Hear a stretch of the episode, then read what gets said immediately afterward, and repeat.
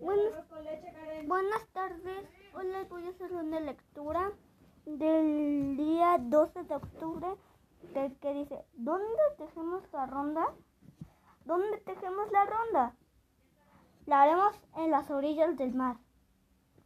Al mar danzará mil, con mil olas, haciendo una trenza de azahar haremos al pie de los montes. El, el monte nos va a contestar, será cual si todas quisiesen las piedras del mundo cantar. Dicen,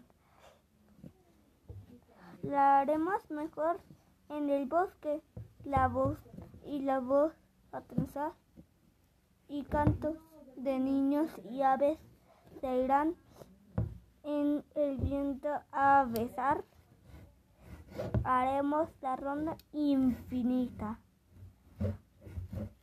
La iremos al bosque a trenzar.